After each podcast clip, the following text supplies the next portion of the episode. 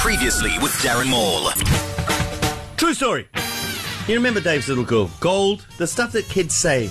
And you never lie to your kids either. You never. And uh, and Dave's learned that the hard way.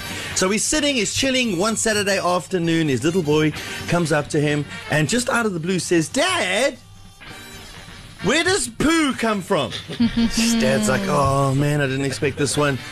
Okay, boy, you know, you know this morning when we had breakfast, right? And he's like, mm-hmm.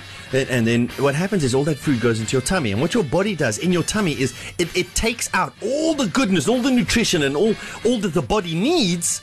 And then the stuff that the body doesn't need, that gets pushed out of your body through your bum.